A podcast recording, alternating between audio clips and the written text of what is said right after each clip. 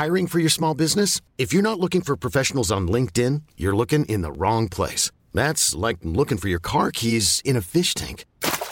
LinkedIn helps you hire professionals you can't find anywhere else, even those who aren't actively searching for a new job but might be open to the perfect role. In a given month, over 70% of LinkedIn users don't even visit other leading job sites. So start looking in the right place. With LinkedIn, you can hire professionals like a professional. Post your free job on linkedin.com slash achieve today. Hold up. What was that? Boring. No flavor. That was as bad as those leftovers you ate all week. Kiki Palmer here, and it's time to say hello to something fresh and guilt-free. Hello Fresh. Jazz up dinner with pecan-crusted chicken or garlic butter shrimp scampi. Now that's music to my mouth. Hello Fresh. Let's get this dinner party started. Discover all the delicious possibilities at hellofresh.com. Hej och välkomna till Investpodden med Ronja. och Ted. Idag gästas vi av Thomas Bernholm, optionsexpert från Nasdaq. Vad är optioner och vilken strategi ska man ha? Idag snackar vi optioner.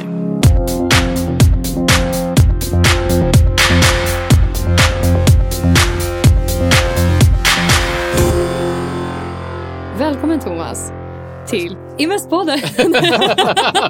Tackar så mycket. Tackar. Ja, jättekul att du är här. Roligt att vara här. Eh, ja, du jobbar ju på Nasdaq. Ja, Och det var ju där vi träffades. Jag såg ju dig eh, föreläsa Just det. om optioner. Precis. Ja, och det I var våras. I våras. Och då Ja. blev ju jag jätteintresserad. Tyckte det var jättespännande och jättekul. Kul att höra.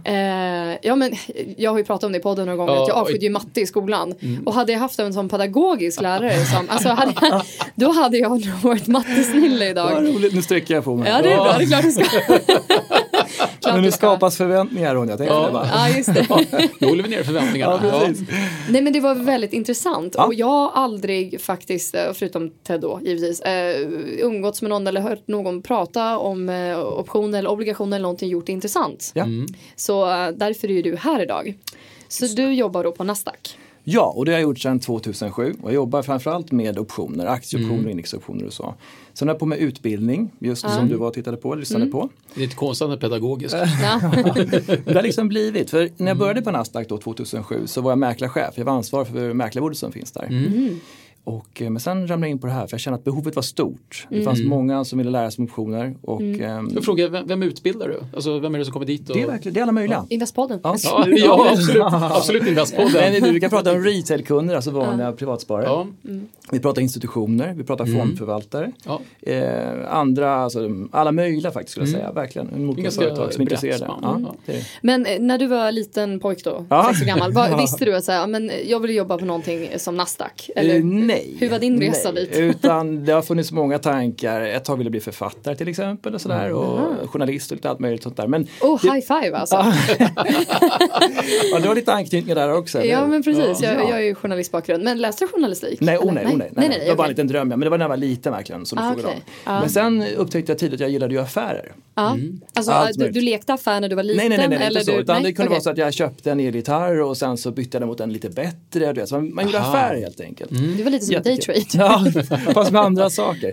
Men sen eh, fick jag några aktier av farmor och farfar och min pappa och sådär och lite Mm. fonder och så kände jag att det här var ju spännande. Jag började liksom röra på sig, stiga värde och Men var när var det här? Vi pratar väl att jag kanske var i 20-årsåldern, alltså så runt 90, 1990. då. Ja, så, så, så innan du kunde se på internet hur bra fonderna gått? Ja, det var text-tv på den tiden. Mm. Jättespännande. Då kan man sitta en hel dag framför text-tv ibland och handla.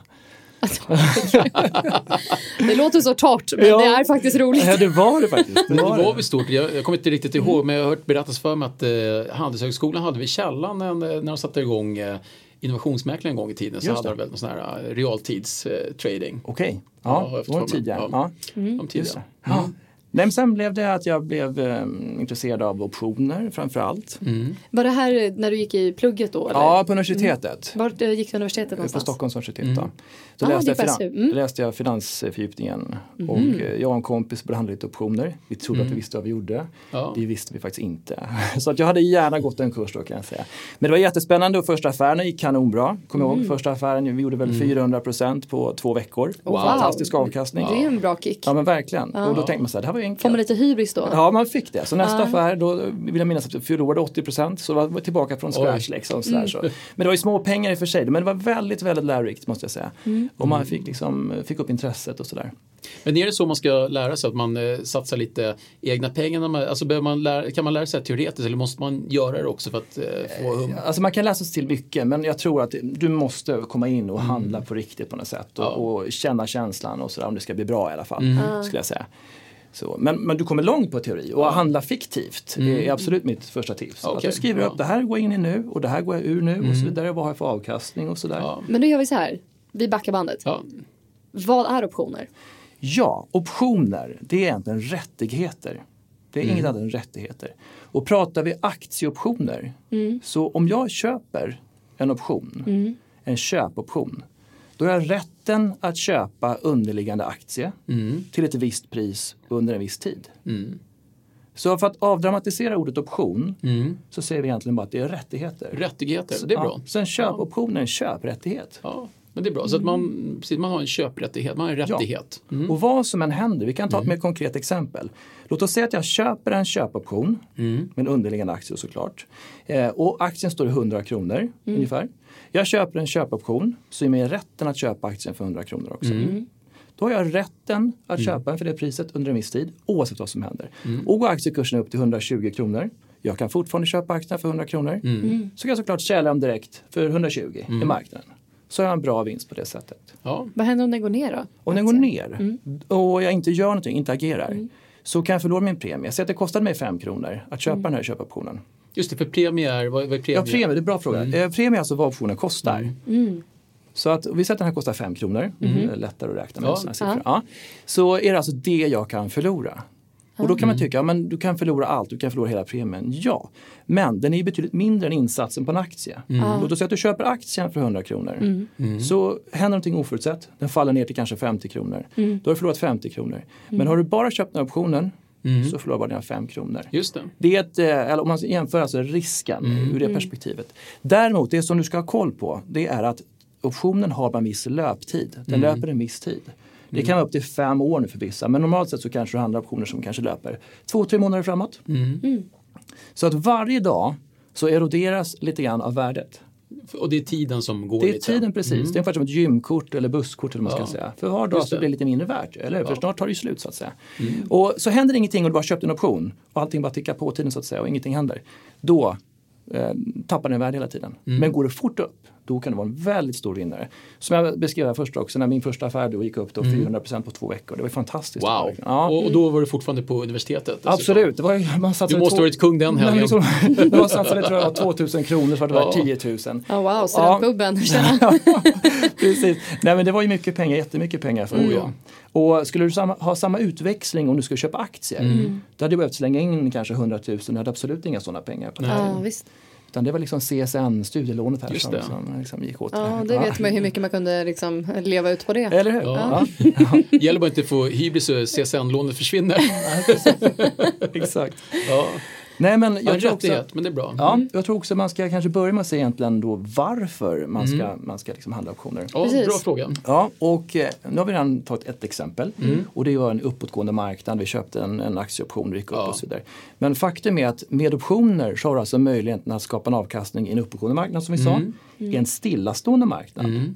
Eller en nedåtgående marknad. Så alla, finns det någon annan marknad? Än, Nej. Utan det, det är alla marknader. Sen finns det såklart liksom varianter. Går Ja. det fort upp och går det fort ner och sådana saker. Och då kan man också trimma liksom positioner lite grann beroende på vilken Så strategi det är det man här de menar ibland när man, när man hör att eh, oavsett hur marknaden går så kan Mm. man ändå positionera sig på ett sätt så att man kan ändå tjäna pengar om man Exakt. vet vad man håller på med. Exakt. Men det här låter ju som att det är dumheter att handla med aktier överhuvudtaget. Där man borde Nej. bara köpa optioner. Nej men precis, så ska man inte säga. Nej. Utan, utan aktier, all respekt åt dem, det ska man verkligen ha. Och jag tycker att optioner är ett väldigt bra komplement till aktier. Väldigt bra komplement till en aktieportfölj. Sen finns det då de som är väldigt spekulativa, som jag själv var i början, och liksom bara köper en option. Ja. Men då gäller det att du har rätt och att du har rätt bra timing. Då kan du bli en jättevinnare. Men som sagt, om du inte har den här eh, fingertoppskänslan just där, det går sakta uppåt, då behöver du göra något annat emot. För annars tappar du tiden, du tappar värdet. Ja. Och därför som sagt det är bra att komplettera en portfölj med optioner. Ja. Okej, men eh, Om jag skulle köpa en option, en underliggande aktie och sen köpa samma aktie, bara som aktie. Mm. Om Då är de- du ganska håsad så att säga. Du, du är ganska positiv då. Du har både underliggande aktier och du, du köper optionerna. Så att du har en bättre exponering och det är också jättevanligt. Ah, okej. Ja, också man brukar alltså inte göra antingen eller utan man, man kanske gör både och. Alltså. Ja, alltså det finns de som, eh, om jag drar tillbaka, jag berättar inte kanske när jag började och så vidare, men jag började på HQ, alltså Hagström och Kviberg en gång i tiden på 90-talet, där sent 90-tal. Och det var en enorm Du kanske kan berätta vad det är för någonting för de som Ja men precis, eh, jag kanske ska ta bara kort vad jag, alltså Ja. min bakgrund då. kör på. Jättebra. Efter universitetet då, då det var klar 97, så började jag på Hagström och Kviberg. Och det var faktiskt så att eh, under studietiden så jobbade jag lite extra på en bensinmack och där Ja. var Mats Kviberg kund. Okej. Så jag, jag var på honom nästan varje gång han kom in och frågade hur gick börsen idag? Och sådär. Han tyckte Ja. att jag var jättejobbig. Men det var i alla fall så Nej, men han var supertrevlig och Du- svarade på frågor. Så, alltså, jättebra verkligen Du är som ett sätt. fan. Vad tror du? Vad- Jag såg hans bil komma in så jag bara, han, måste gå och fråga liksom. Ja, men han var jätteschysst verkligen på, Ja. på alla sätt. Och, men då fick jag upp ögonen lite grann för Hagström och Kviberg. Jag tyckte det var ett väldigt bra företag. Och där började jag då 97. Och vad är det för företag för de som inte Det var en fondkommission, Ja. eh, väldigt eh, duktig och framgångsrik sådan under sin tid men de försvann eh, för, ja nu ska vi se, det är väl sex år sedan snart eller sju år sedan. För att, eh, ja det, det, kan man läsa sig till. Men Så var, du lyckades få ett jobb där för att han brukade komma in på macken där du jobbade? Nej, utan jag fick väl upp ögonen för det företaget. Eh, Det fick jag. Så, så var det därför jag sökte mig dit. Jag Mm, sökte okej. mig egentligen bara dit. Men det var jättekul. Men där började jag som placeringsrådgivare och jag hade optionsintresset. Jag hade många kunder som handlade optioner. Men jag sökte mig sedan till något som kallas för derivatgruppen inom HQ. Åh, förlåt, jag måste bara. Du är rådgivare eller var rådgivare? Då är jag rådgivare. Precis. Ja. Så gav du råd på samma sätt som du själv placerade? Eh, ja, jag placerade inte så hemskt mycket då, nybakad student. Men, men absolut, utan eh, det För kunde det där vara. tycker jag alltid är jätteintressant när jag sitter med banken eller sådär som, som ska ge råd och tips eh, Aha. och du vet vägledning i hur jag ska placera mina fonder. Och jag håller aldrig med. Alltså jag har aldrig hållit med om en enda fond som de har tipsat mig om. Så, Det kanske var så att Det mina kunder inte höll med mig heller, jag vet inte. nej men, nej, men jag tycker det, nej, men det var ganska tydligt. Jag tror att det fanns nog någon liten kickback där. Kanske de tipsade mig. Men, eh, men det är det därför jag stämmer. alltid är intresserad av att veta att skulle du ha placerat så som du faktiskt gav råd. det jag absolut. Och sen såklart Mm. hade jag en viss förkärlek till optioner. Så vissa kanske då började titta på optioner mot deras vilja, jag på att säga. Men det var inte så att vi tog några jätteriskabla saker. Ja, visst. Det, det gjorde vi inte, utan det var ganska intressanta saker. Och, Mm. Ja, hur som helst. Så då eh, övergick jag till derivatgruppen sen. Mm. Och sen Och derivat för de som inte vet. Ja precis, Ja. derivat kan man också avdramatisera lite grann genom att säga att derivat, alltså det, är bara att du härleder någonting. Mm. Så derivat kan du härleda till underliggande aktier eller index eller sånt. Så det är inte konstigare än så. Mm. Okej. Men när vi pratar derivat, då pratar vi eh, optioner, Mm. vi pratar terminer och man brukar prata om som heter swappar. Men idag tittar Allt det där är rena grekiskan för mig så det är jättebra att vi reder ut allt det här idag. Ja. Precis. Men eh, som sagt, då satt jag där i derivatgruppen och eh, sen i januari 2000 gick jag över till Merita Nordbanken och blev ansvarig för den institutionella derivathandeln kan man säga. Alltså, Det vill säga, det låter kanske eh, lite för avancerat men det är så att man hade i alla fall slutkundskontakt framförallt med fondförvaltare och då gjorde man deras options och terminsaffärer. Ja. Gjorde jag det. Och, eh, så det var fokus på optioner där också. Sen så var jag tag på hedgefonden Lynx. Då var den en liten fond, vi hade bara 75 miljoner förvaltat kapital. Idag är en av de största hedgefonderna med 60 miljarder eller något sånt där. Wow. Eh, Alltså det är så ofattbart mycket pengar. Ja. Ja, det var en kortis i alla fall. Men sen så eh, var jag faktiskt fastighetsmäklare i två år. För finansbranschen Jaha. dog ju plötsligt. Jaha. Men fastighetsmäklare som i att du sålde lägenheter? Ja, lägenheter och hus. Ja. Ja, Häftigt. precis. Ja. För att som sagt, det var helt dött efter IT-bubblan och allt det där. När var så- du mäklare? Nu ska vi se, 2003, 2004, eller 2004. Ja, precis. 2005, fram till 2005 var det såklart. Okej, ja. så hur, hur var fastighetsmarknaden då? Ja, var det den- kul att vara mä- mäklare? Det var då? jättekul, Ja. absolut. Och vad, det här är ju också en avstickare. Ronja bara lyser upp jag behöver fastigheter. Ja. Eh, Nej men eh, okej, ja, det finns ju en väldigt stor trend nu med väldigt många unga som blir mäklare. Mm. Och eh, jag har varit runt och kollat på en hel del lä- lägenheter på senare tiden av olika anledningar. Det är inte jag som ska flytta men men jag har varit så förvånad över att, jag, menar, jag är inte så gammal, jag är 28. Eh, men varenda mäklare Tittar hon är, på mig? Ursäkta? varenda mäklare är så mycket yngre än mig. Ja. Alla är eh, eh, 21, 20. Mm. Och jag upplevde inte att det var så för tio år sedan när jag började kolla på lägenheter. Det, vad, vad är det som har hänt? Nej men det var ett jätteintresse förmodligen för yrket och jag tror att många tror att det är ett eh, ganska glamoröst och bra yrke på många sätt och det, är- det är jättetrevligt men det är ganska slitsamt. Ja. Eh, jag tror man kan göra en podd om det där också men de flesta har ju bara provisionslön Ja, och det är ganska tufft och, och slitsamt som sagt. Och, Ja så, men eh, ja det är möjligt att det är väldigt många Ja. Jag, jag var jättechockad nu. Så här, varje gång som jag klivit in så Ja. vet man på väg att säga hej till någon och så, så, så jaha det är du som är mäklare och så blir det så här gud vad jag är gammal. Säg inte det i vårt sällskap. Nej, men, Nej, men sen var jag tvungen att, så, så var jag tvungen att tänka till. Sa, när jag köpte min första lägenhet, nej men min mäklare var 50 någonting. Och så när jag och min sambo köpte lägenhet, nej men den mäklaren var Alltså det var, det, det är verkligen, eh, det har hänt någonting. Det har blivit, ja. Så när du jobbade som mäklare, hur var det då? Var alla Det också var väldigt 20? bland... Nej, det tycker jag inte. Det var Nej. ganska blandat måste jag säga. Ja. Men det fanns väl några som var ganska unga, kanske 25-årsåldern i alla fall. Men sen hade vi några som var 60-årsåldern också på kontor och sådär. Ja. Så det väldigt blandat måste jag säga. Ja, då- okej, bra. Då så, då, då var det inte bara jag nu som har fantiserat ihop någonting. Ja, det. Och sen efter det då, Mm. så vill jag tillbaka till finansbranschen efter de här två åren. Varför? Den har repat sig. Ja men alltså, jag saknar det där. Ja, det gjorde jag, det. Ja det gjorde Ja. jag absolut. Jag lärde mig väldigt mycket som fastighetsmäklare också inom Mm. försäljningsteknik och annat. Och Då var du less på att jobba söndagar. eh, ja lite så. Jag seglar gärna och har landställ en bit bort Mm. och sådär. Man kommer aldrig ut och kommer aldrig, man jobbar varje helg liksom. Men annars var yrket väldigt trevligt måste jag säga. Jag träffade mycket människor och såg såg fina gamla hus och sånt Ja. där. Och det var roligt faktiskt. Men då såg jag att Avanza sökte folk så sökte jag mig dit. Och började som institutionell mäklare och säljare och blev sedermera eh, ansvarig för mäkleriet där också. Och eh, ja, gjorde också jättemycket optionsaffärer, verkligen. Terminsaffärer, jätteroligt. Men sen då så sökte eh, börsen då, OMX som de hette på den tiden, sökte folk, eller sökte en mäklarchef till, till deras mäklarbord. Och då sökte jag det, så började jag där. Och sen har jag knutit ihop storyn tror jag. ja. Och nu är det Nasdaq. Precis, Nasdaq köpte oss då strax efteråt. Och då hette vi Nasdaq OMX och sen bytte vi namn häromåret bara till Nasdaq bara. Hur reagerar folk när du säger att du jobbar på Nasdaq? Det låter ju ganska ballt. Ja, det mottas positivt. Ja. Men det är inte alla som har koll på att det är Stockholmsbörsen man ska vara ärlig. Ja, okej. Nej, Nej. okej. Utan de bara, ha, så här, ja är det börsen, okej. Fast i och för sig, det stämmer. För när jag var på Nasdaq Ja. så sa jag det dagen efter. Jag satt vid något möte och de bara, vadå var du i New York eller var Jaha. var du någonstans? Jag sa, Just nej. de har inte koll på det, De trodde att jag hade flugit Ja. in igen på morgonen. Liksom. Mm, okej. Ja. Ja, Ser väldigt pigg ut. Ja, kaffe.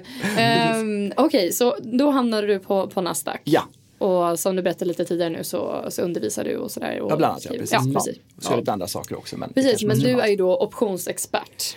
Ja, annat. det kanske man kan kalla mig. Men Ja. det tror jag. Ja. Det, det tror jag nog man kan säga. Ja. Men, men hur, okej, ska- kan vi komma in lite på det här med risk med optioner? För du sa du Ja, att... men vet du vad jag höll på att knyta ihop här? Det var varför optioner. Det var Ja. jag lite på. Men vi kommer absolut in på risk sen också.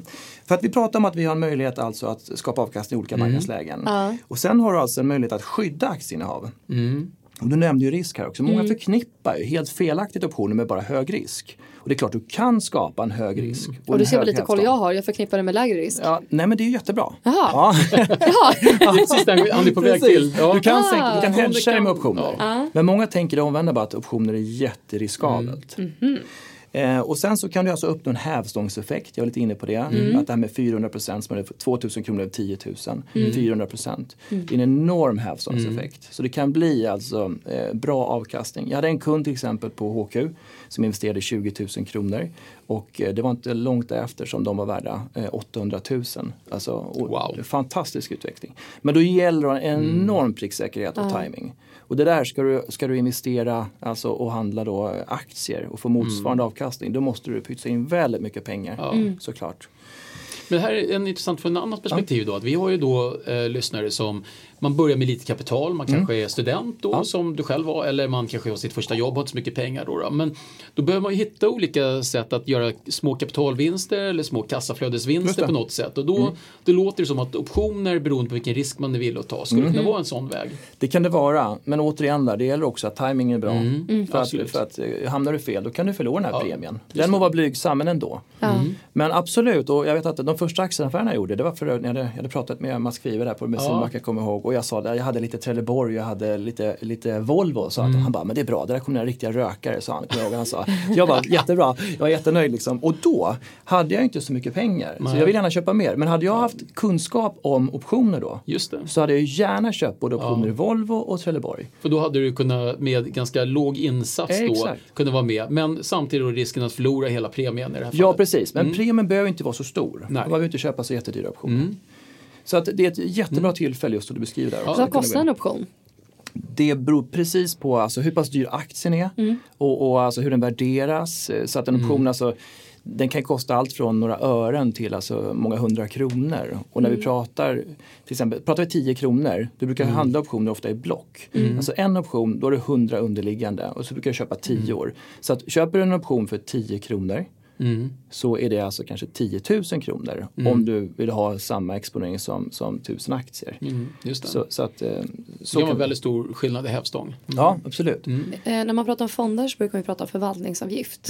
Är det det här också? Nej, Nej. det här är det inte. Eh, De har sparat de kronorna. Ja, precis. Men eh, däremot så såklart, du har ju det kan jag säga också att optioner handlas ju precis som aktier med en köp och en säljkurs. Det finns alltså en marknad och, du har en orderbok och så. Och eh, du kan själv gå in och alltså sälja optioner eller köpa optioner, alltså precis som aktier. Och sen finns det även något som kallas för market makers som alltid, jag ska inte säga alltid, men till 85% av tiden i alla fall, står uppe och ställer priser i de här optionerna. Så vi har en massa olika market makers både i Sverige och internationellt som står uppe i våra papper. Och, eh, så att du har alltid priser där. Men det, det är alltid en spread också. Så det kanske står 4 kronor mot 4,50 säger vi en option. Okej. Så om du ska köpa av ska köpa för 4,50 säger vi det. Egentligen så kan du alltid få ett bättre pris kanske. Du kan försöka mitt i spreaden, alltså 4, mm. 4 kvart, 4,25 liksom.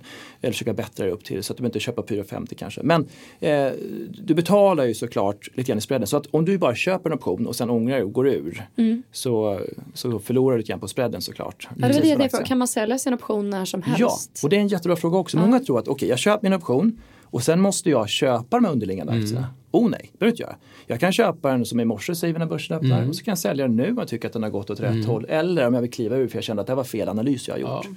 Så det går också bra. Ja, precis. Måste man vara värsta analytikern för att göra det här? Nej, Nej, okej. inte. Nej. Tur för mig.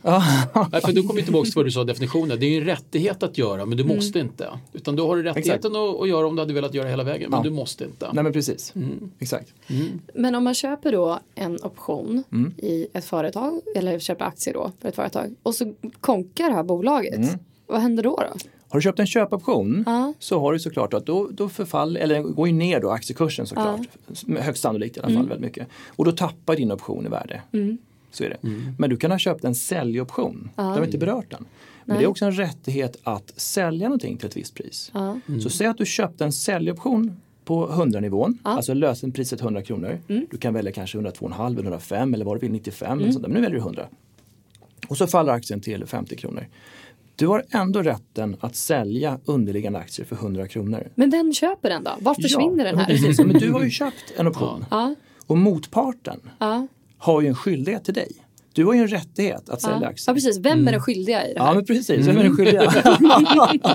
det är säljaren av optionen i det här Ja, fallet. det är jag och Thomas. Ja. Mm, Okej, men är det företaget då som har de här aktierna? Eller Nej, nej. vem Utan är den här personen det på kan andra ha varit, sidan? Vi säger så här, om du har köpt säljoptionen Ronja, Ja. så kanske Ted har sålt den. Mm. Jag har sålt den och du Och vad händer då? Mm. Och det här är en ganska intressant sak också. Om du har rättigheten att sälja aktier Mm. tack vare din säljoption. Vad har Ted då? Jo, han har en skyldighet att köpa aktien. Han har ju det omvända såklart. Du har rättighet att sälja. Vad heter en sån då? Heter det skyldighetsoption då? Nej, utan han har sålt optionen. Han har utfärdat optionen. Mm.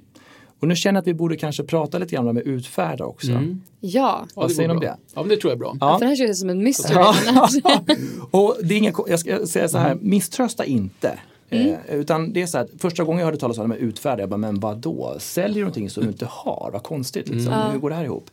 Men det är helt enkelt så, vi tittar på köpoptionen, för det är Mm. det mest intuitiva. Okej, du köper en köpoption Ronja. Du får köpa underliggande aktier för 100 kronor, du betalar 5 kronor för det. Mm. Ted är säljaren. Så han har alltså en skyldighet att sälja aktier till dig.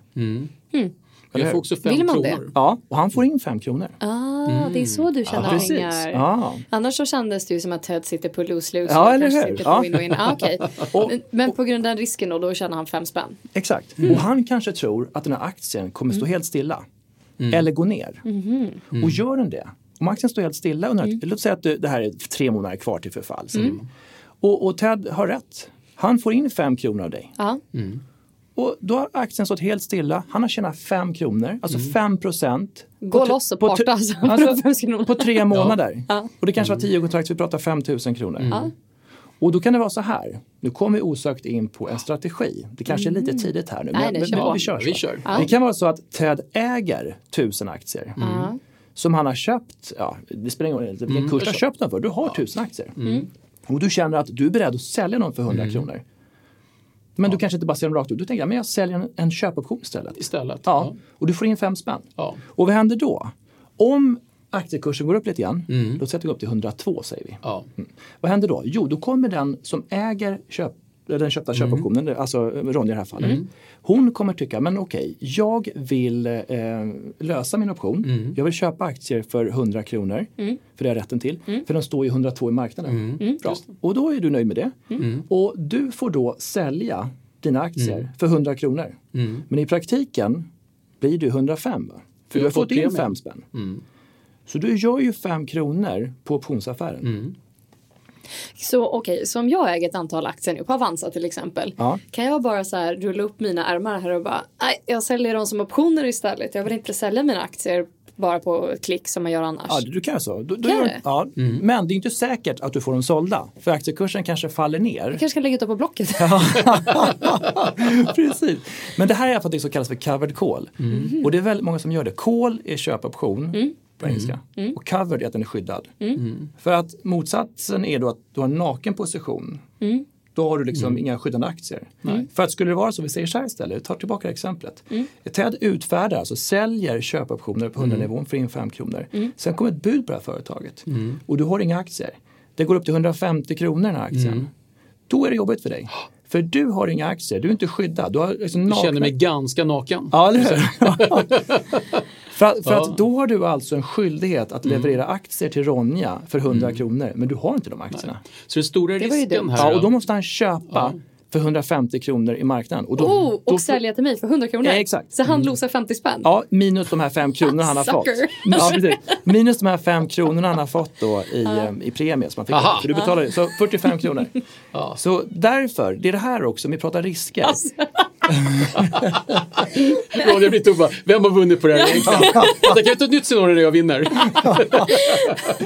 Ronja är ju stor vinnare här. Ja, Ja. helt klart. Alltså om vi hade filmkamera här inne man skulle se oss bakom mickan. Vi liksom sitter och huttar och pekar mot varandra. Ja. Men det känns bra i alla fall. Så jag, Jag vill ha ett nytt scenario sen. Nej, men, så, i det här, så i det här fallet så är det så att då har jag då ställt ut en skyldighet mot Mm. den här premien.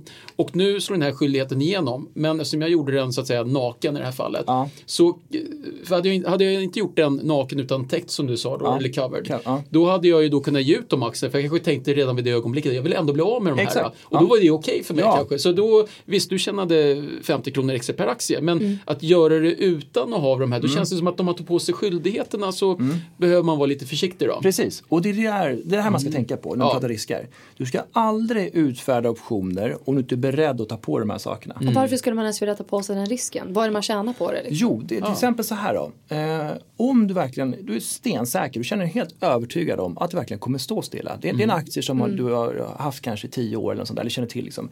Och, och nu sa vi att du skulle utfärda naket då. Men och, så kanske du utfärdar, den här kommer inte gå upp den här aktien. Och så tycker du att men, det är lätt att tjäna pengar.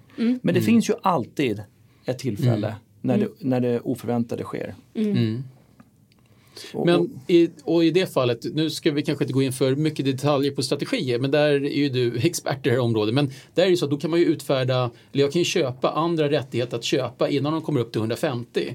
Så det finns ju sätt att hantera vissa delar av de här. äh, Det gör det, men de har också, har gått upp, det var ett bud i det här fallet va? Då går det upp väldigt kvickt 150, Ja. så de är rätt dyra också. Så Ja. där måste man nog säga att eh, det, den är svår att hedga sig för. Liksom. Eh, Den är liksom, Så skyldighet är den största risken helt enkelt och rättigheterna är mindre risk eller då man kan förlora premien. Ja. Men man kan också få en ganska bra hävstång om det går bra. ja men precis. Men om vi gör det väldigt basic, bara det att jag bestämmer nu för att köpa optioner, går Ja. Mm. in på till exempel Avanza då eller hur?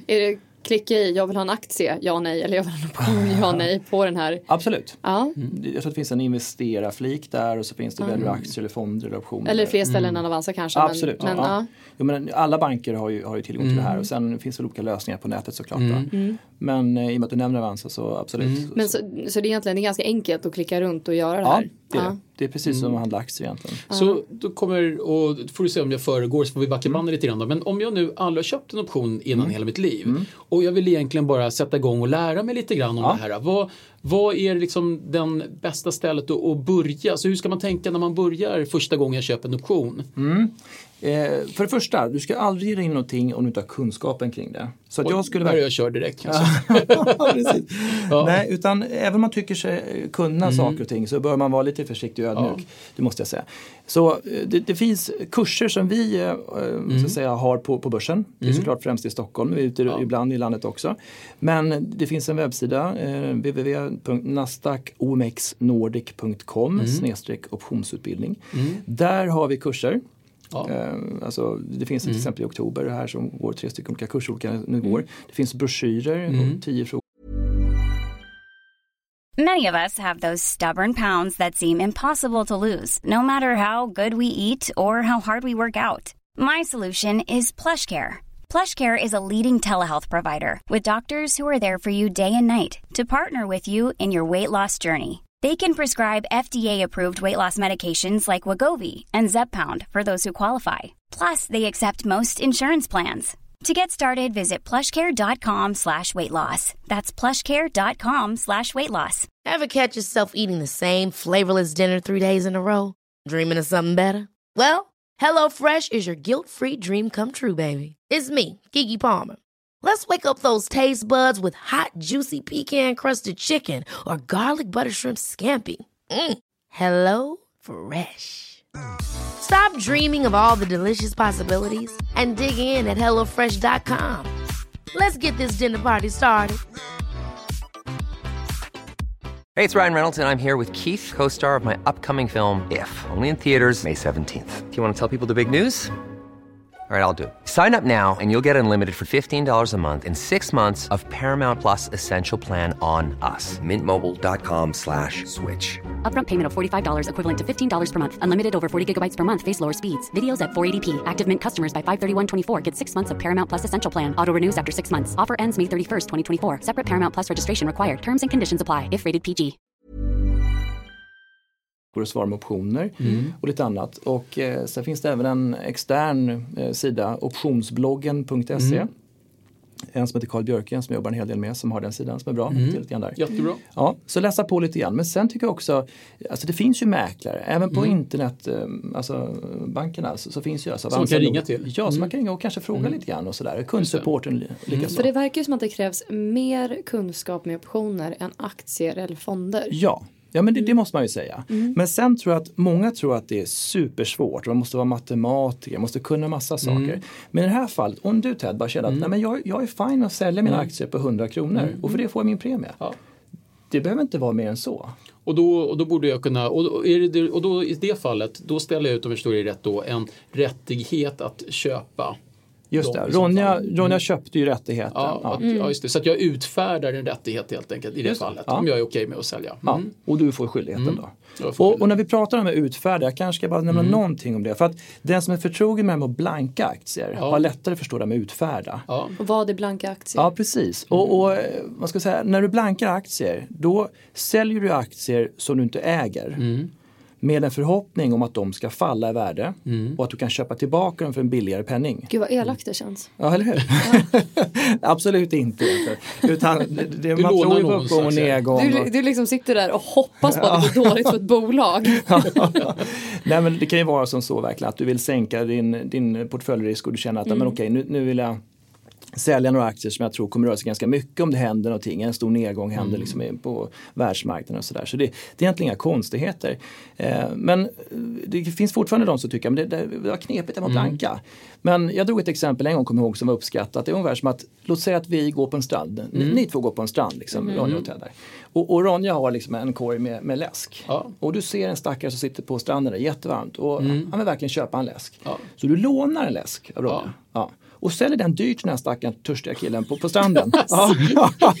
Nej, men, Så här skulle jag aldrig ja, nej, göra. precis. Nej, men dyrt. Vi säger så här. Ja, vi sätter en, Ja, du- han får möjlighet att Ja, köpa ja, någonting som man verkligen, verkligen, verkligen vill ha. Okej, Det är inget ockerpris. Men säg att du säljer den för 20 kronor Ja. och du vet att i kiosken där borta kan du köpa tillbaka den för Ja. 10 eller 15 kronor. Ja. Ja.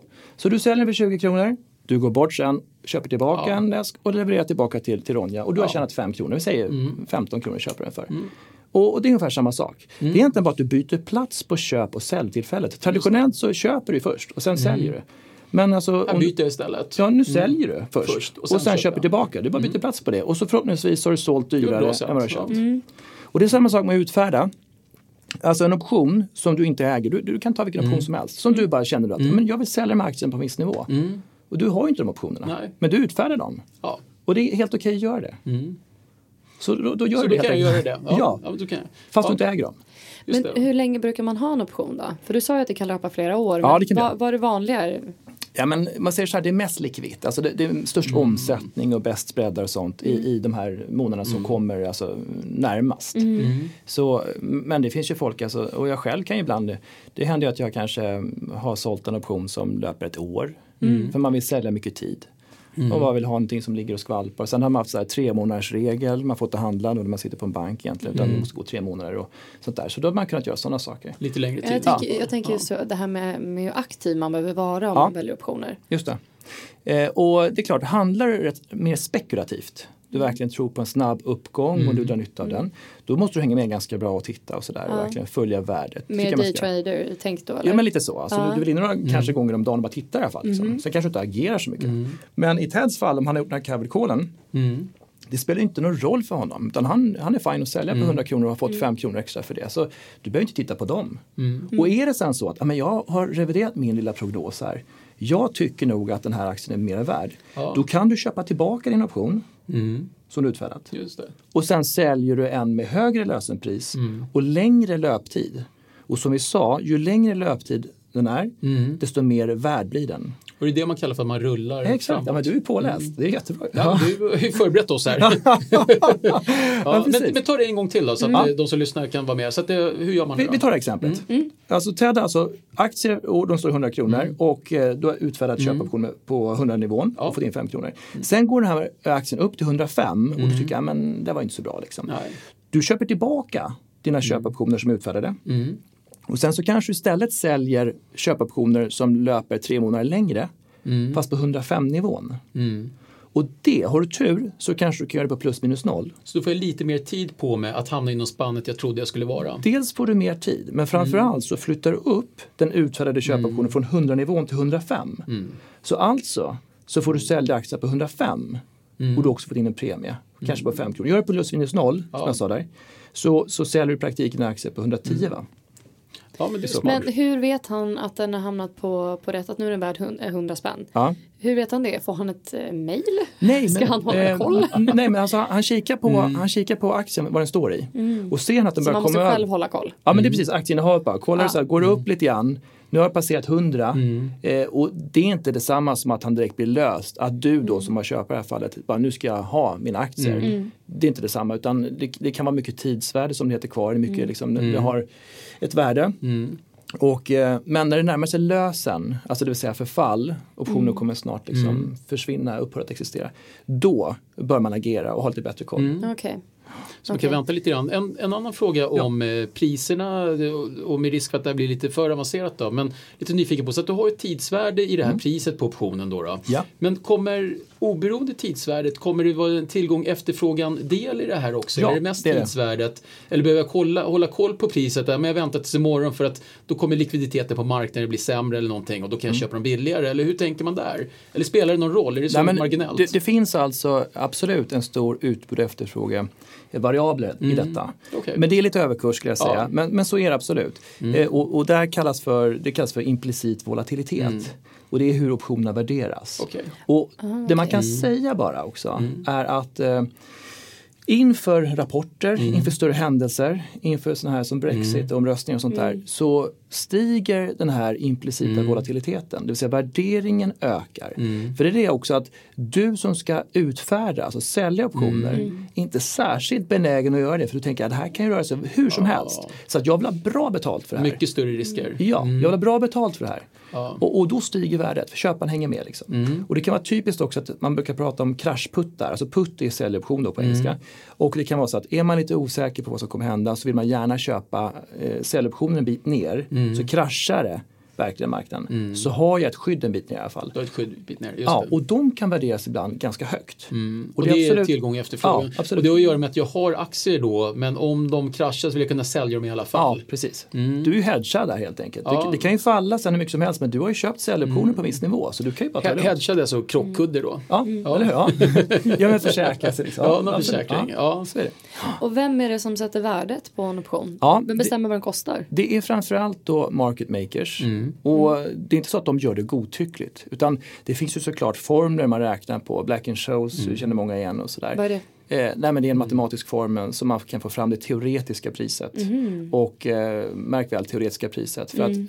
eh, utbud och efterfrågan styr också som sagt. Mm. Så det kan bli att de blir absolut mycket högre värderade än vad Black and Shows kommer fram till. Mm. Eh, och det är sånt där, såna frågor jag har fått ofta när jag satt som mäklare och sådär. Men herregud, det här verkar jättedyrt för jag läser i Dagens Industri här att Ja. teoretiskt pris är bara 14 kronor och det kostar 18. Det, det här är nog fel. Varför är det så här? Ja, men, men det, det reflekterar inte riktigt. Utan det är det tillgång och efterfrågan eller volatiliteten eller en händelse som reflekteras i Ja, det där då? det eller? skulle jag säga. Men det, det kan vara intressant. Så ja. egentligen kan man lita på siffrorna som är där. Det är ganska många som är Ja, med. absolut. Och det är bara frågan om eh, vad koll på vilken, om man köper på sig en rättighet eller skyldighet så att Mm. man inte utan misstag då ställer ut en skyldighet och eh, Ja. inte förstår vilken risk man tog. Nej men precis, Mm. så är det ju. Och som du säger, en mycket viktig poäng här. Du kan lita på priserna som står där. För vi kanske har, säg 20-30 market makers. Mm. Så det är inte bara en spelare som ställer sig där. Och skulle det vara så att något pris känns väldigt fel. Mm. Så kan du ju, till och med som privatperson, gå in och agera. Den här känns ju överprissatt. Ja, Den säljer jag. Ja just det. Alltså till exempel om du bara, men jag har ju mina underliggande aktier. Jag är skyddad. Ja, jag du är säljer skyddad. köpoptionen här. För, för att att det här kan jag få bra premie, bra betalt du får ju skitbra betalt här. Så, nu- så, så att Alltså att det är positivt. Och, det måste jag säga är en väldigt bra eh, grej med just standardiserade optioner som vi tar om. För att du kan sälja dem, utfärda dem. Det kan du inte göra med många andra produkter. Alltså egentligen inga. Alltså, Ja, det är ju jättehäftigt. Jag kan, utfärda, jag kan egentligen skapa pengar ur ingenting. Det Ja, så? det är klart att du tar ju på dig en skyldighet då, så att- jag tar på mig skyldighet. Ja, och, och, Men jag kan skapa ett kontrakt så att säga med mina skyldigheter. Ja. Eh, och det baserar jag på att jag har en idé om hur marknaden kommer gå här. Ja. Och om jag då har rätt i det här fallet så har jag skapat egentligen pengar ur ingenting. Förutom att jag har fått, egentligen fått betalt för den risk. Det är det jag får. Jag får ju betalt för den risk precis. jag tar här. Ja. Så om man då har tagit på sig då en massa skyldigheter och sen så eh, går det åt tjohoppsan och inte alls som man har tänkt. Och, eh, för att inte svära så mycket här. Så vad, vad, vad, vad händer då? Får man liksom ta ett banklån och böjsa av sina Eh, misstag? Vill det riktigt illa så kan det såklart bli så. Men det är inte annorlunda mot att du belånar dina aktier i en portfölj egentligen. Mhm. Utan det gäller ju bara att eh, alla banker har ju en väl fungerande risk och kreditavdelning. Mm. De ser över sånt här. Och vi satt ju på, när jag satt på Avanza så, så fanns det såklart tillfällen när man var tvungna att ringa upp kunder och säga Mm. att nu ligger du fel här. Nu måste du stänga positionen eller sätta in pengar eller agera. Men, Stänga betyder att man säljer av den. Ja, eller vad, ja. men precis. Och och hade de framförallt då aktier Mm. kanske, de låg, eh, hade belånat sina aktier. Eh, och det kunde man göra ganska mycket då, då. Och eh, då var vi tvungna att stänga någonting. Men vad börsen gör, alltså Nasdaq, det är att vi tar ut säkerhetskrav. Så om vi tar det här exemplet för att göra en förenkling. Eh, du som köper optioner, alltså du köper bara, du betalar din premie. That's it. Det är Så klart, fara. så att hon har betalat allt hon Ja, någonsin. ja men det är precis, det det är inga konstigheter. Men du däremot, om du inte har några aktier som ligger där, du är inte covered som vi sa där. Då tar vi direkt, alltså ett säker, vi tar, oavsett tar vi ett säkerhetskrav. Så att, låt säga att det är på 15 procent ungefär. Så att vi ser till att det finns 15 000 på kontot. Och det öronmärks lite grann. Så att det, det kan aldrig bli så att Ronja har köpt en option och du inte kan stå för ditt åtagande. Nej. Hon ska aldrig kunna förlora på det. Utan vi eh, är alltså en, en mellanhand. Jag tar en deposition eller en... Ja, ja, vad vi, vi säkerställer, Ja, vi säkerställer. Mm. vi säkerställer att, att allting liksom eh, fullföljs. Så inte Ted ljög för mig och sa att han kan sälja.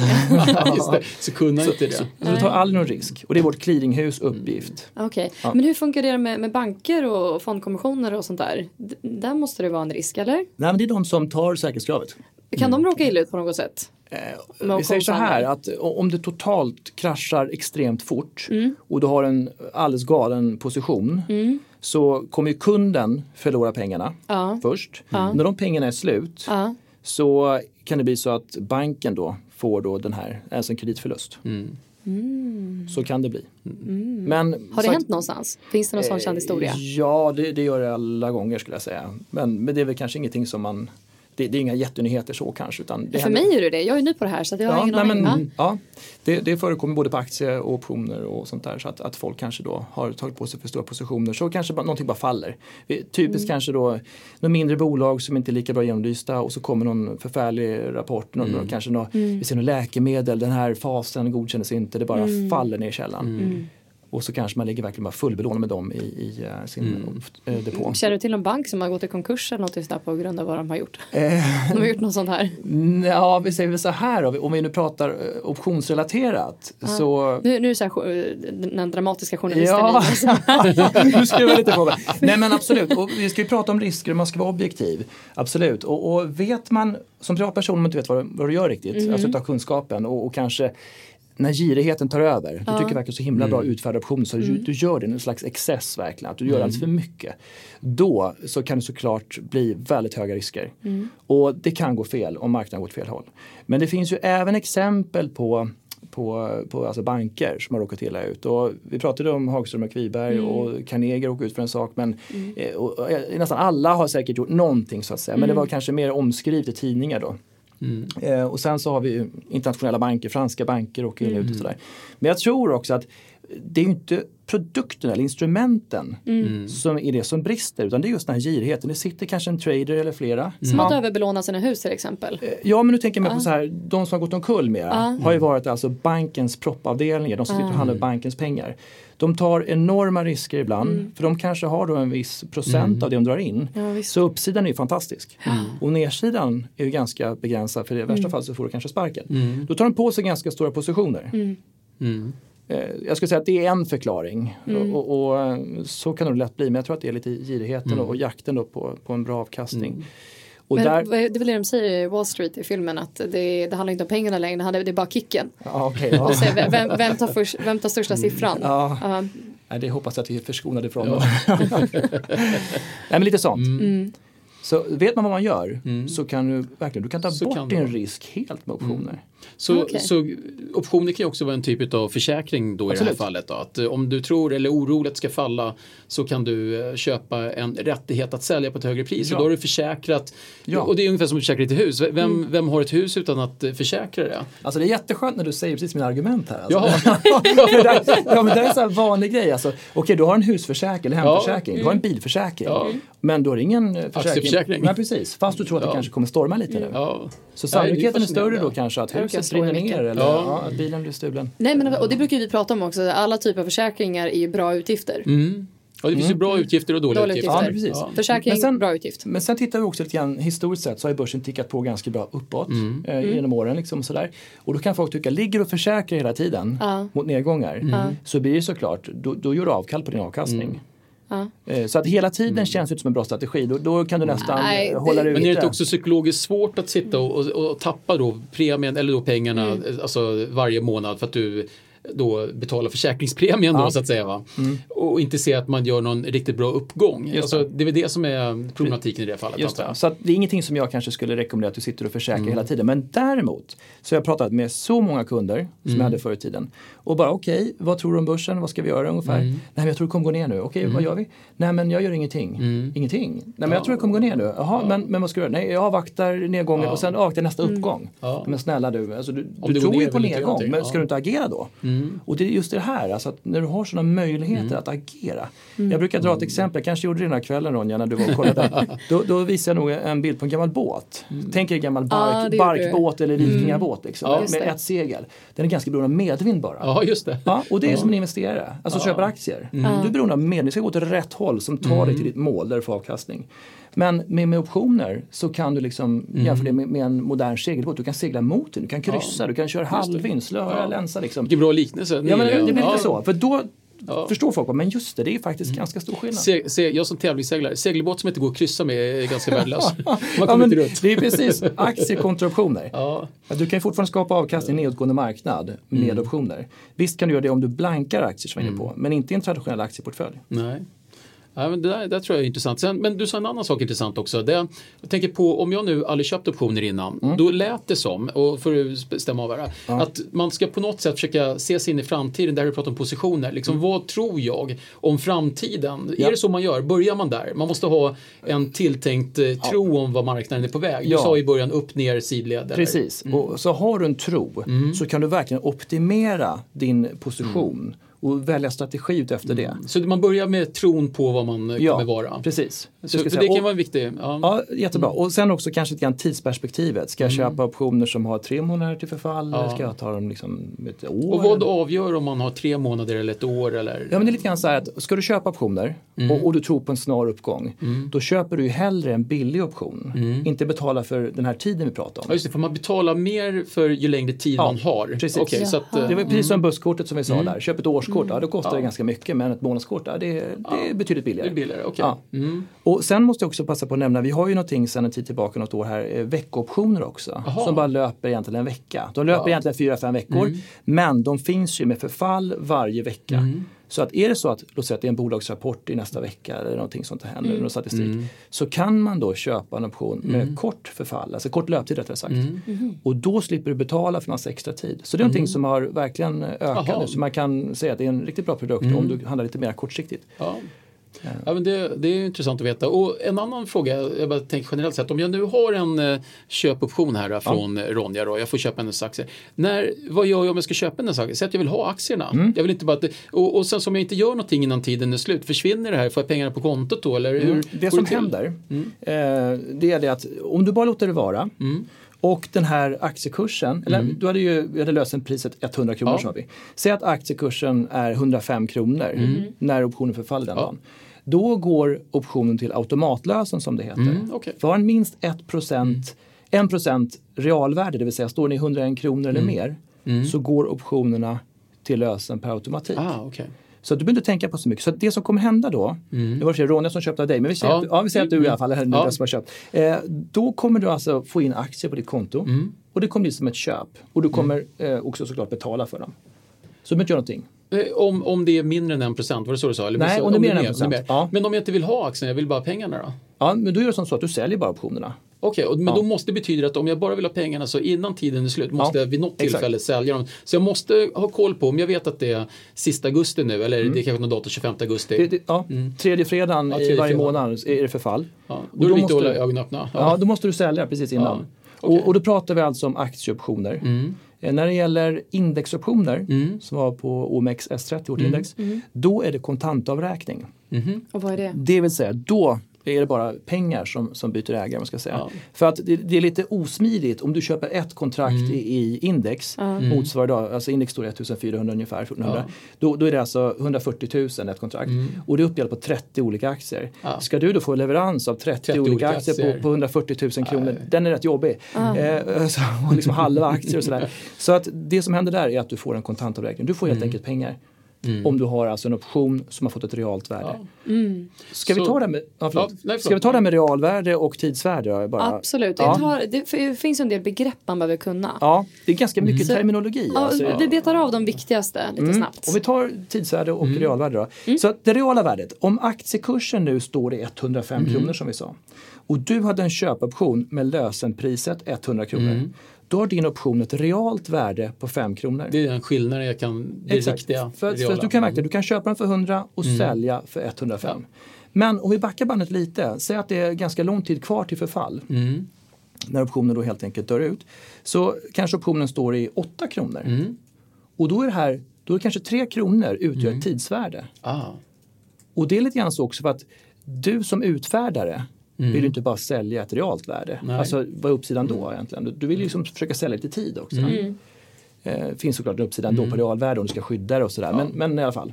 Så att det finns ett tidsvärde i det hela. Ja, okej. Och om jag då vill köpa eller sälja, om jag har nu rättigheten här, innan tiden gått ut, kan jag göra det? Ja. Mm. Så, och då egentligen bara realisera det på något sätt? Ja, du kan, alltså, du- antingen säljer du optionen som du har eller också begär du alltså förtida lösen. Ja. Och då ska du bara ge akt på att då ska egentligen optionen bara ha ett realvärde, annars är det bättre att sälja. För att löser du en option, då är det bara realvärdet som reflekteras. Ja. Eh, för du får aktien i det här fallet, Ja, 100 mot direkt. 105 då. Eh, men i, i, eh, när du har tidsvärdet kvar lite grann, då säljer du optionen istället. Det är en viktig grej. För då har du tidsvärde som du får ut där Ja, samtidigt. du får lite extra. Du får kolla det i marknaden helt enkelt. Okej, handlar den till 7 kronor nu? Om jag löser den så tjänar jag 5 kronor. Säljer jag den så tjänar jag 7 kronor. Ja. Så här, där finns några grejer. Så om man tar det från början med, jag tänker på att man går in någonstans Ja. och så kan jag köpa en option. Jag väljer någon typ av option. Ja. Och mindre risk om jag förstod dig rätt här med att köpa rättigheter än att utfärda då skyldigheter. Ja, och där kanske jag ska säga någonting i och för sig. Ja. Låt säga att du går all in med allt ditt kapital. Mm. och köper rättigheter. Och sen kommer inte den här eh, uppgången som du Nej, har väntat på. Då har du förlorat allting Ja. egentligen. Så premien kan jag alltid förlora förstås när jag köper rättighet. Den, den kan precis. vara totalt borta. Skillnaden ligger i att när du utfärdar, alltså säljer optionen du inte äger, Mm. Ja. då kan ditt åtagande göra att det blir så mycket mer. Mm. Det vill säga, säg att du utfärdade säljoptioner på 100-nivån. Ja. Mm. Du tar på dig skyldighet att köpa aktier för 100. Eh, och den faller ner till 50 kronor. Då är du 50 kronor back på varje... Eh, på Mm. Men det varje är bra att du säger det, för att du säger egentligen att du tar risk oavsett vilken del du gör. Men på det ena så är risken begränsad till premien. Exakt, ja. Och den andra så är risken mycket större Ja. beroende på vad som händer med marknaden. Ja. Och om du inte har någon skyddande aktie som vi pratar om, covered call. Ja, just det. Och, när vi ändå pratar Mm. om det här exemplet, så ta en liten strategi när vi pratar säljoptioner. En grej som också är väldigt bra tycker jag, det är det här som många investerare hamnar i situationen, okej nu står aktien i 100 kronor, men alltså går den ner några kronor bara, då skulle jag gärna vilja köpa de här. Mm. Ja. Ja, och låt säga att du utfärdar, alltså Mm. säljer option, en säljoption på 100-nivån, Mm. får in 5 kronor. Då har du tagit på dig att köpa aktier för 100 kronor, men har då fått in 5 kronor. Mm. Ja. Så i praktiken så blir det så att du kan få köpa aktier för 95 kronor. 95, för att du har utfärdat redan. Ja, för du har tagit på den skyldigheten. Du du har fått betalt 5 kronor. Och står aktiekursen helt stilla på förfallet där. Ingenting har hänt. Du behöver inte köpa några aktier. Men du har fått 5 spänn. Då har du fått eh, 5, 5 rabatt där då. Ja, du har fått 5 kronor och du har inte, alltså aktiekursen har stått helt stilla. Ja. Och eh, det här finns ju, du kan utveckla strategi, du kan liksom ha massa olika optioner i en strategi. Och vi tar covered callen, där du utfärdade en köpoption en bit upp. Du är beredd att sälja dina aktier en bit upp. Så kan du samtidigt sälja säljoptioner en bit ner. Ja. Och då har du tagit på dig att jag är beredd att sälja mina aktier på 105 kronor. Och jag kan köpa fler aktier på 95. Ja. Och, och är det det spannet ett så ligger det bara att ticka in pengar. Tiden jobbar varje dag till din fördel. Och du kan tjäna pengar i en stillastående marknad. Okej, Mm. eh, vi bara snabbt också går igenom några uttryck som man behöver Ja, känna till vad det är för någonting. Så vad är säkerhetskrav? Säkerhetskravet är det som vi ser till, alltså börsen, att ta in så att vi ser till att parterna kan fullfölja sina åtaganden. Att Ted har eh, pengar på kontot? Exakt, så att du inte blir snuvad på din vinst där. Du hade en grym vinst från 100 till 150 där. Och det var- Precis. Ja. Jag, är lite, jag är lite orolig över det exemplet. Okej, och vad är clearing? Clearing är att vi alltså, det är helt enkelt att vi, vi tar en clearingavgift för att kunna säkerställa att vi, eh, vi kan garantera de här åtagandena. Vi är ett clearinghus som ser till att alla parter fullföljer åtagandena. Just det. Och ehm, vad är en spread? Du Spread, har sagt det ordet några gånger. Ja, precis. Ja. Spread finns två stycken saker kan man säga. Dels köp och säljkurs. Vad är spreaden? Vi sa 4 mot 4,50 tror jag vi sa. Ja. Ja. Sen när vi pratar optionsterminologi så kan det vara så att du köper en köpoption Ja. Och sen samtidigt så säljer du en köpoption en bit upp. Då har du skapat en positiv prisspread. Skaffa din egen spread. Ja, men, men det är alltså då är helt annorlunda. Du har kanske köpt 100 nivån och sålt på 105 nivån. Ja. Och då har du gjort en mycket mindre investering och du blir mindre känslig för tidsvärd, tidsvärdeserosionen som vi pratade om. Eh, och, och ja, det är liksom en strategi, lite mer defensiv kan man säga. Men alltså att den bara ligger och tickar och så kan du få en jättebra avkastning. Ja, du har ett spann där du behöver hålla dig inom, eller om det håller sig inom det så är det ganska bra. Ja, det kan även gå klart över det. För att i och med att du har köpt en köpoption på 100 nivån och sålt på 105 nivån i det här fallet. Så det spelar ingen roll, du går upp till 120 eller 200 Mm. spelar ingen roll, eller 105. För du, då gör du 5 kronor i vinst, Mm. 100 till 105, minus det du har betalat. Säg till 250, då gör du 100 procent. 100 procent i Det vinst. låter helt klart man blir sugen på att gå den här kursen. Ja men ni är jättevälkomna. Ja, Ja. helt klart. Ja, Du kanske får fixa två biljetter sen kommer. Det kommer mer Absolut, det gärna. är med glädje. Det är så här, tyvärr så måste vi runda av. Jag vet Ja. att vi skulle kunna prata om det här i fyra timmar till. För jag, Men det är, det är ett viktigt område. Så Det är många det. sätt tycker jag. Det, det ena så jag tycker, varför det är viktigt är att alla har inte så mycket kapital att börja med. Och det här Nej. kanske är ett sätt att börja. Det är säkert Mm. som man ska ha flera olika sätt att börja på. Men det här är ett sätt. Och liksom Mm. hoppa ner och doppa tårna i vattnet. Ja. Absolut, absolut. Så att, att våga utöka, att få sin fond och några aktier Ja. till optioner. Precis, och jag menar, så att, kom på kursen, läs mer. För att det finns även så att, låt säga att du har en liten fondportfölj. Mm. Så kan man ta indexoptioner emot. Och verkligen optimera, alltså vid en liten, liten uppgång. Så kanske du kan göra en jättebra avkastning utan att egentligen ta på dig en större Mm. risk. Utan det enda är att du kanske begränsar uppsidan lite grann. Och Som i nu, kapitalfallet. och nu är det så att ingen kan ju någonsin på riktigt säga om framtiden men eftersom man säger att nu finns det ju andra saker som är mer lönsamt, alternativa investeringar som man pratar om. Ja. Ehm, att fonder inte kommer ha samma utveckling som det haft hittills. Spekuleras det ju om, vill jag vara tydlig med. man vet aldrig. Men då kanske 2016 och nu framåt att det är gyllene tillfälle för, för eh, optioner istället. Ja, men alltså framförallt, har du en marknadsuppfattning Mm. Ja. så se till att agera på den. Ja. Sitt inte bara och, och vänta. Mm. Utan har man ingen, är man liksom inte normativ och, och har en uppfattning Mm. om saker och ting, då kan man lika gärna bara ha en indexfond och, Mm. och sen är det bra. Men har man en uppfattning, nu kommer jag stilla, nu kommer jag gå ner, nu vill jag skydda mig, Mm. gör det. Och det kanske är så att du gör ingen optionsaffär eh, närmsta kvartalet, kanske inte ens närmsta halvåret. Men sen när man väl känner att nu är det tusan Mm. dags, alltså, då ska du ha kunskapen där. Du ska liksom vara utryckningsklar, så se till Mm. att skaffa dig kunskapen. Och sen, så, Och sen är ju du så generös och fantastisk att du sätter upp en pdf till oss som Ja. kommer finnas på investpodd.se. Just det, Ja, Jättebra. Ja. Så, eh, För lite basics. absolut. precis. Så att man eh, kan ju lyssna igenom det här igen om det var någonting som man kanske missade. Eh, gå igenom den här pdfen och så förstår man ännu bättre helt Ja. enkelt. Och, och sen på de här sidorna som jag angav, optionsbloggen.se och nasdaqomexnordic.com snedstreck optionsutbildning. finns en hel del. Det finns några kortare Jättebra. filmer och den här broschyren som sagt. Och eh, jag kanske ska nämna datumen då som vi kör. Vi kör steg 1, 2, 3. Eh, våra kurser. Och det är alltså den 5, 13 och 20 oktober. Och det är bara att gå in på den här. Det är jättesnart om andra ord. Ja, det är ganska Ja, snart. det är jättesnart. Mm. Mm. Så det är bara att gå in på den, eh, vår sida. Och, Och det här eh, gäller det- 2016 då för de som kanske Just lyssnar. det. Ja, Ja, du till. Ni Ja. som lyssnar 2020 nu så börjar 2016. Men ni, ni kan antagligen gå in där och hitta det Nya. här årets. Precis, precis. Ja men toppen, tack snälla för att du kom hit. Ja, jättekul att vara ha det här. Kul. Tack. Trevligt. Tack för att du fick komma. Tack så mycket. Tack. Hej. Ja, hej. Jättekul att du lyssnat på dagens avsnitt av Investpodden med Ronja. Och Ted. Glöm inte att följa oss på iTunes eller där du lyssnar på dina poddar. Och vi finns ju såklart på Facebook och Instagram där du både kan följa, kommentera och dela vad vi har för oss. Så vi hörs igen nästa vecka. Ha det så bra så länge. Hej då! Hej då.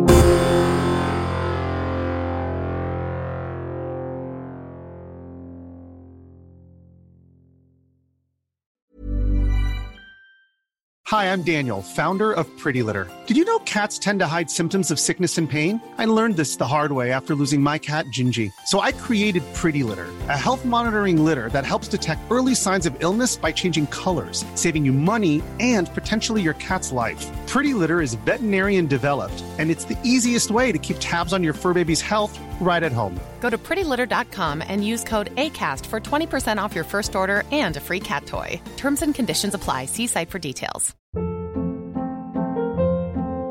Hold up. What was that? Boring. No flavor. That was as bad as those leftovers you ate all week. Kiki Palmer here, and it's time to say hello to something fresh and guilt-free. Hello Fresh. Jazz up dinner with pecan-crusted chicken or garlic butter shrimp scampi. Now that's music to my mouth. Hello Fresh. Let's get this dinner party started. Discover all the delicious possibilities at hellofresh.com.